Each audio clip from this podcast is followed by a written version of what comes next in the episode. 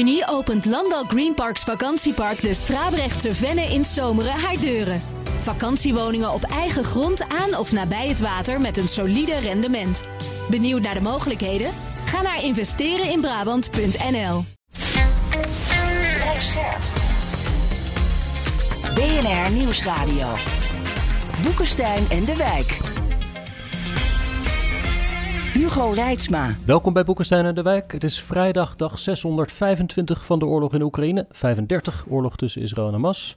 En ik zei uh, van nou, er is niet zoveel in Oekraïne aan de hand wat we kunnen melden. Hè? Maar Rob die sprak mij meteen tegen. Die zegt er is eigenlijk heel veel. Dus vertel. Nou ja, kijk, uh, je, je moet er een beetje tegenaan kijken van wat gebeurt er nou over het hele gebied. En het lijkt er op dit ogenblik op uh, alsof er een scheiding begint te ontstaan tussen wat er in het, uh, in het westen gebeurt. Dat is uh, dus in die Gerson Oblast, hè, dat ligt tegen de Djeper aan. en wat er in het midden gebeurt. En dan moet je kijken naar Bakhmut en Avdivka. Mm -hmm. het, het, het, lijken, het lijken wel communicerende vaten. Wat er gebeurt in die Gerson-regio is dat Oekraïne aan de andere kant van de Djepo in staat is geweest om bruggenhoofden te slaan. er zitten nu honderden militairen.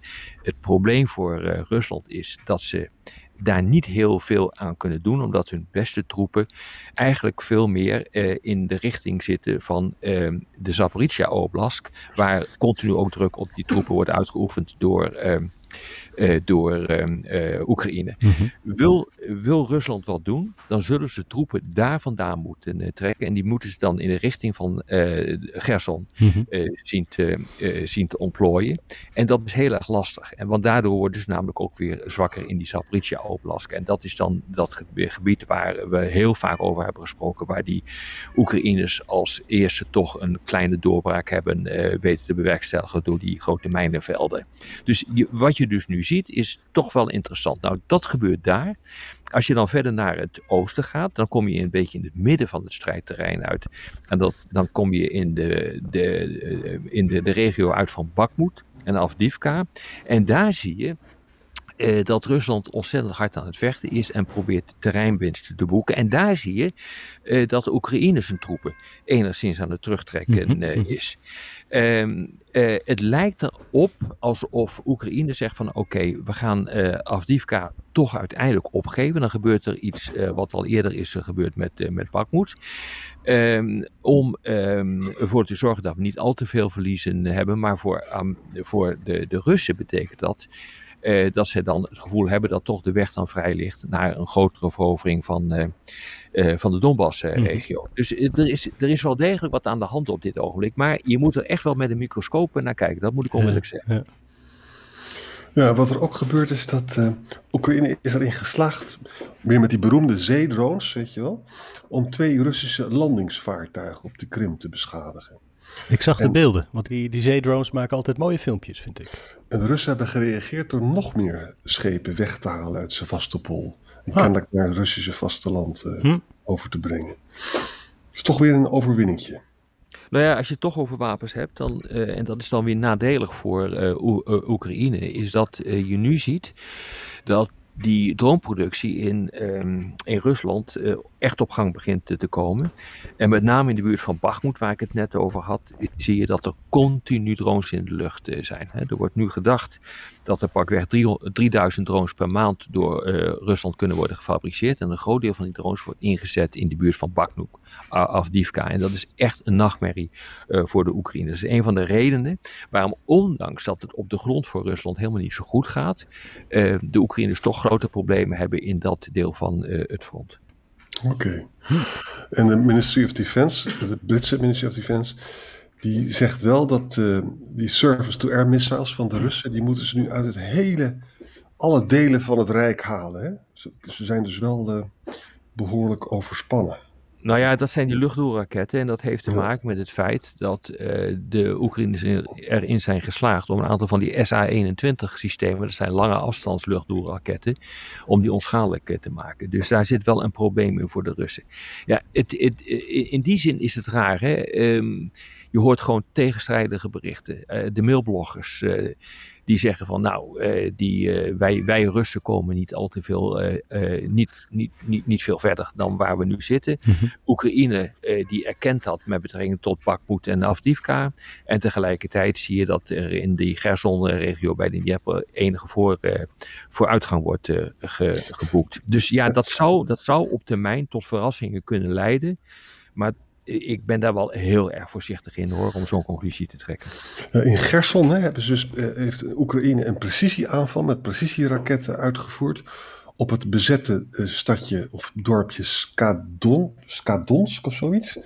En daar, daar hebben ze een FSB-basis uh, geraakt. Mm -hmm. Hey, we hebben het eerder gehad over vooral aan de Oekraïnse kant uh, moeilijkheden om uh, het aantal soldaten op peil te houden. Zij zitten natuurlijk met een groter manschappenprobleem dan de Russen. En Rob, jij had ook iets over uh, gerecruiteerden gezien ja. vanuit Rusland. Dat het ja. hen nog wel lukt om ja, kanonnenvoer aan te slepen. Ja, Medvedev, uh, vicevoorzitter van de Veiligheidsraad, die heeft daar het een en ander over gezegd. En die was er wel onduidelijk over. Toen zijn weer een aantal van die mulbloggers die zijn gaan plussen en minnen. En uiteindelijk komt er een redelijk betrouwbaar cijfer naar het schijnt uit. En uh, dat betekent dan dat uh, de Russen in staat zijn geweest vanaf het begin van dit jaar pakweg 450 tot 460.000 nieuwe soldaten te werven. En dat zijn er nogal wat. Ja. En dat zijn aantallen, dat is wel heel erg lastig voor Oekraïne hoor, om dat uh, voor elkaar te krijgen. Ja. ja, want ze hebben minder mensen relatief. Nou ja, het is heel simpel. Het, de bevolking van Rusland telt 100 miljoen mensen meer. Uh, dus uh, ja, daar hoef je niet al te ingewikkeld over te zijn. Daar hoef je ook niet een genie te zijn hoor, uh, op het gebied van, van rekenen. Wat ik niet ben, maar ik weet wel dat als je 100 miljoen mensen meer hebt, dat je ook een groter reservoir hebt.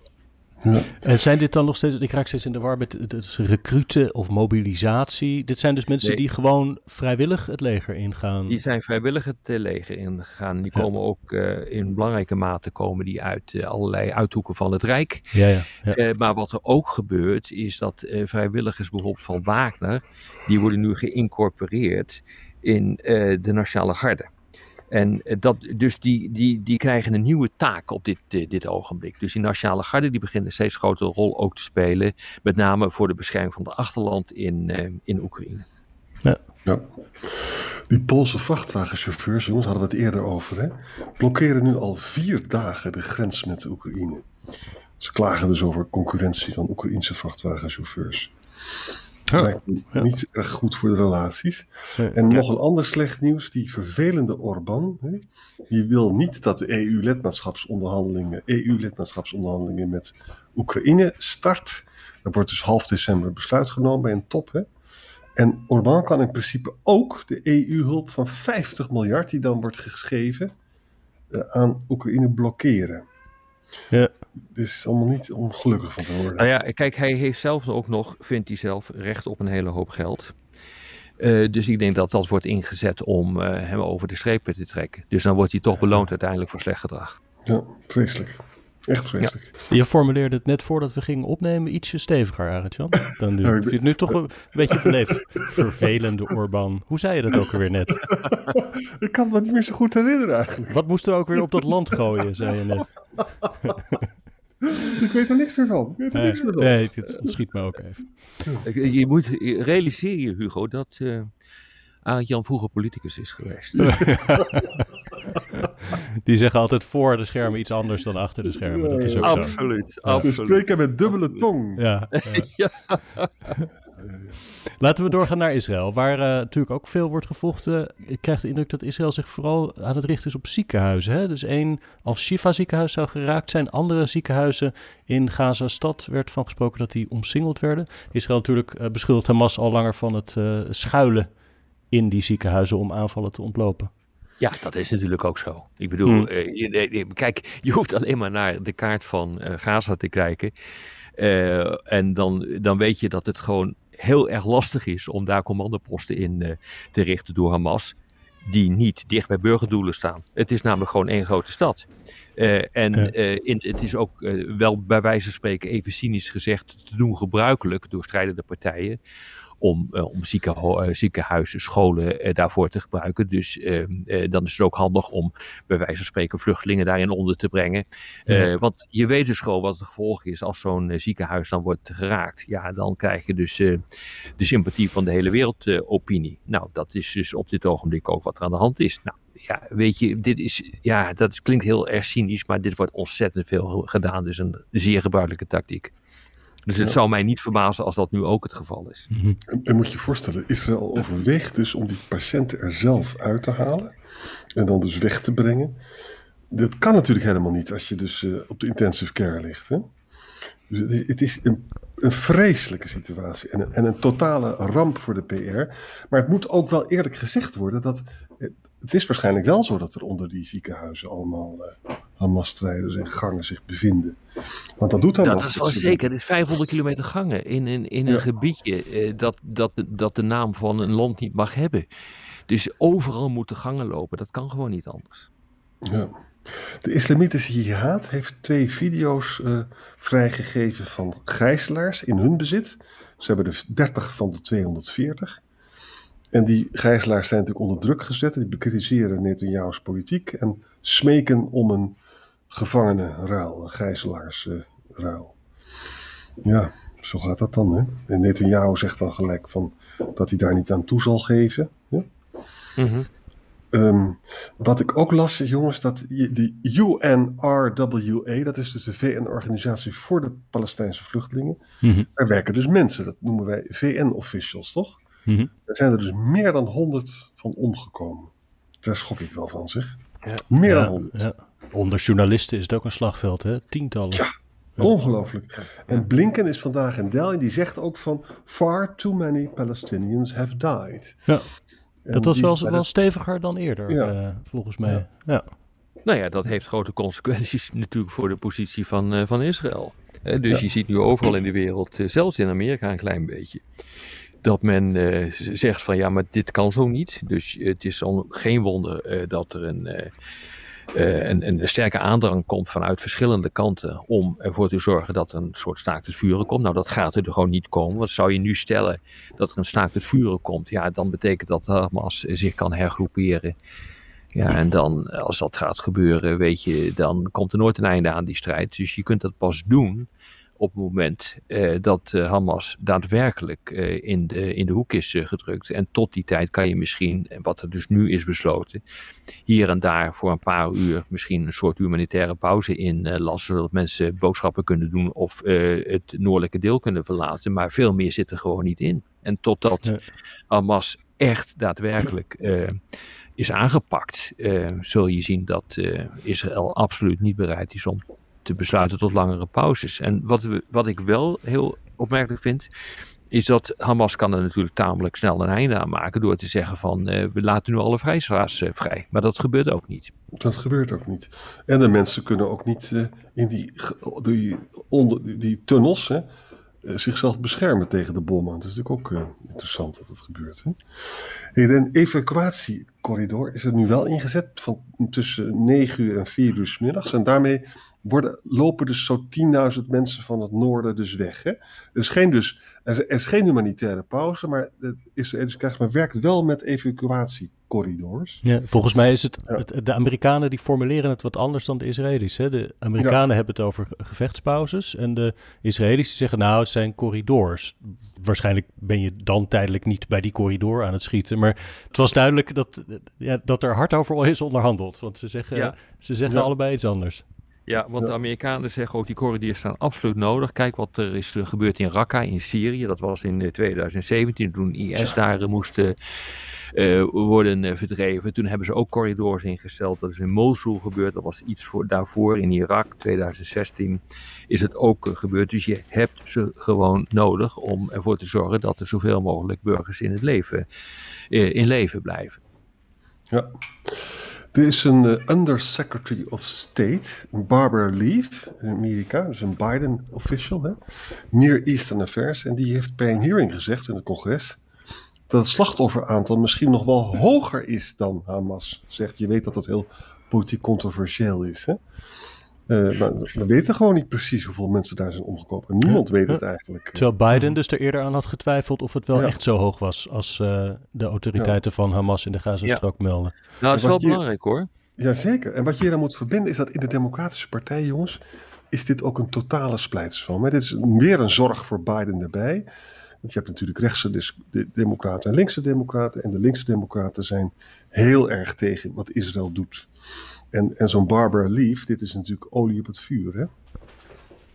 Ja. Nou wat, wat ook wel ja, belangrijke opmerking is van uh, de voorzitter van de Verenigde Chefs van Staven, dus de hoogste militair van Amerika, generaal Brown. Die heeft ook gezegd van de tijd is niet in het voordeel van, uh, van Israël. Als dit gewoon zo doorgaat met dit soort aantallen slachtoffers, dan zul je zien uh, dat ook in de verschillende steden in de regio steeds meer protesten komen. Maar die protesten verplaatsen zich ook naar Amerika en zeker ook naar Europa. Dus hij is heel erg bang dat dit tot een totale ontwrichting zou kunnen leiden van de regio. Zelfs als er geen oorlog uitbreekt in de totale regio. En dat is echt iets hm. wat, uh, wat we wel even in het achterhoofd uh, moeten houden hoor. Dus uh, die Amerikanen maken zich grote zorgen. Wij trouwens ook in, in Europa. dat dit compleet uit de klauwen gaat lopen. En dat je een ontwrichting krijgt van de regio. En dat dus ook het proces van toenadering tussen een aantal landen in de regio, vooral Verenigde Arabische Emiraten, recentelijk natuurlijk ook Saudi-Arabië, dat dat helemaal dood is. Nou, dan zijn we nog verder weg. Ja. Mhm. En wat je hieraan kan verbinden is dat. Ik zou er eigenlijk wel eens iemand voor willen uitnodigen. Als je bijvoorbeeld kijkt in Amerika intern, hè, en ook in Londen. Er zijn enorme eh, pro-Palestina-protesten. Ook wel voor de andere partijen, maar dat loopt echt uit de hand. En als je dan inzoomt op de colleges of de, eh, of Columbia University, hè, met, die, mhm, mhm. met die Palestijnse professor uh, Khalidi bijvoorbeeld. Hè, waar, zijn, ben zijn boeken nu aan het lezen. Het is echt een enorme ruzie. En uh, er zijn ook mensen, uh, zijn uh, Joodse professoren die er enorme bezwaren tegen maken wat er allemaal gebeurt. Want veel van de Palestijnen weigeren om de Hamas-vreedheden af te zweren. Dus dat leidt tot enorme ruzies. Ik weet niet hoe dit moet aflopen hoor. Ik heb nog nooit zo'n antagonisme gezien in, in die universiteit. En dat heb je in Parijs heb je dat eigenlijk ook. In Londen heb je dat ook. In Amsterdam zal het ook wel spelen, maar iets minder dan, dan elders dit is wel een uh, ontwrichtende splijtzwam. Hè? Mhm. Dat is absoluut. Ja. ja, Iran die heeft dat nu ook weer gezegd hè, bij monden van uh, de minister van Buitenlandse Zaken. Uh, en in een gesprek met zijn collega uit Qatar van dit, gaat, dit gaat leiden tot escalatie als dit zo doorgaat. Hè. Nou ja, dat is natuurlijk de Amerikanen die zijn er verschrikkelijk bang voor. En met name om uh, Iran ervan te weerhouden dat die daar een belangrijke rol in gaat spelen. En dat doen ze natuurlijk al in de richting van hun proxies in de regio. Hebben ze natuurlijk die, ehm, die, die carriers daar, die vliegkampschepen met allerlei schepen daar weer omheen gestationeerd. En hebben ze een nucleaire onderzeeër dat gebied in gebracht. Ja. ja. En als die linkse democraten niet op Biden gaan stemmen, dan verliest hij het ook via die route. Hè? En, hangt hij allemaal mee samen. Ja, ik heb het nog wel eens aan Jan Postma gevraagd, onze correspondent in Amerika, of hij dat ook zag. En die was een beetje twijfel daarover of dat effect zo sterk zou zijn. Maar het is natuurlijk wel een, een, een risico natuurlijk in uh, aankomende verkiezingen. Ja. Uh, trouwens, denk ik ook nog wel de moeite van het vermelden waard is dat premier Netanyahu nou weer niet uit is op het uh, besturen van de Gazastrook. Die had dus eerder gezegd dat Israël voor onbepaalde tijd verantwoordelijk zou blijven voor Gaza's veiligheid.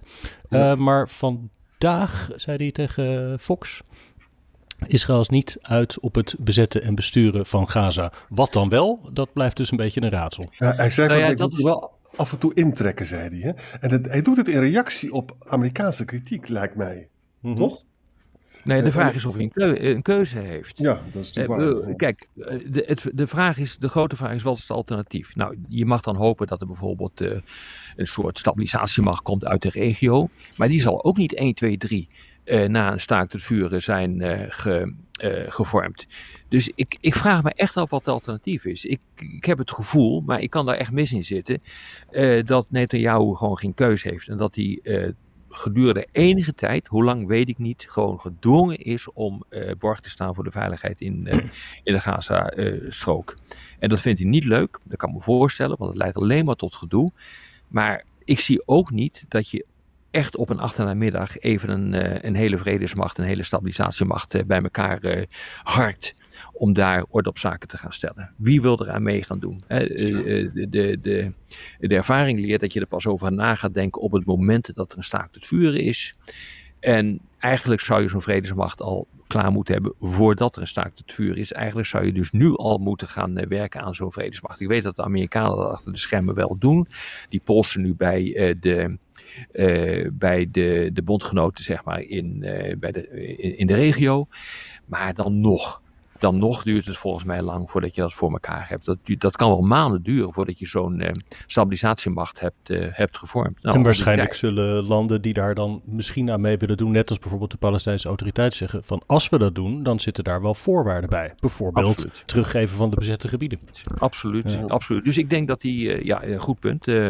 Hugo. Uh, dus mijn conclusie is, het, dat zou wel eens een keer lang kunnen uh, duren. En Israël zou wel eens een keer uh, lang er gewoon aan vast zitten. Ook al willen ze dat niet.